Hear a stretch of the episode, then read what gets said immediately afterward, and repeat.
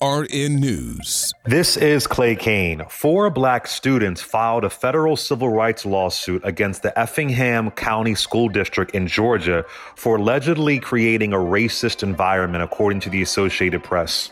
According to the lawsuit filed by the ACLU of Georgia on behalf of the students, a black high school student identified by his initials alleged that an athletic director defended white students' use of racial slurs, quote, because black students used racial language when talking to each other, unquote. Effingham County School Superintendent Yancy Ford declined to answer the AP's questions about the allegations in the lawsuit, but denied that the school district allows racial discrimination. The school district, located in southeast Georgia, west of Savannah, has faced other racial discrimination lawsuits. Follow me on social media at Clay Cane. This is Clay Cane for AURN News.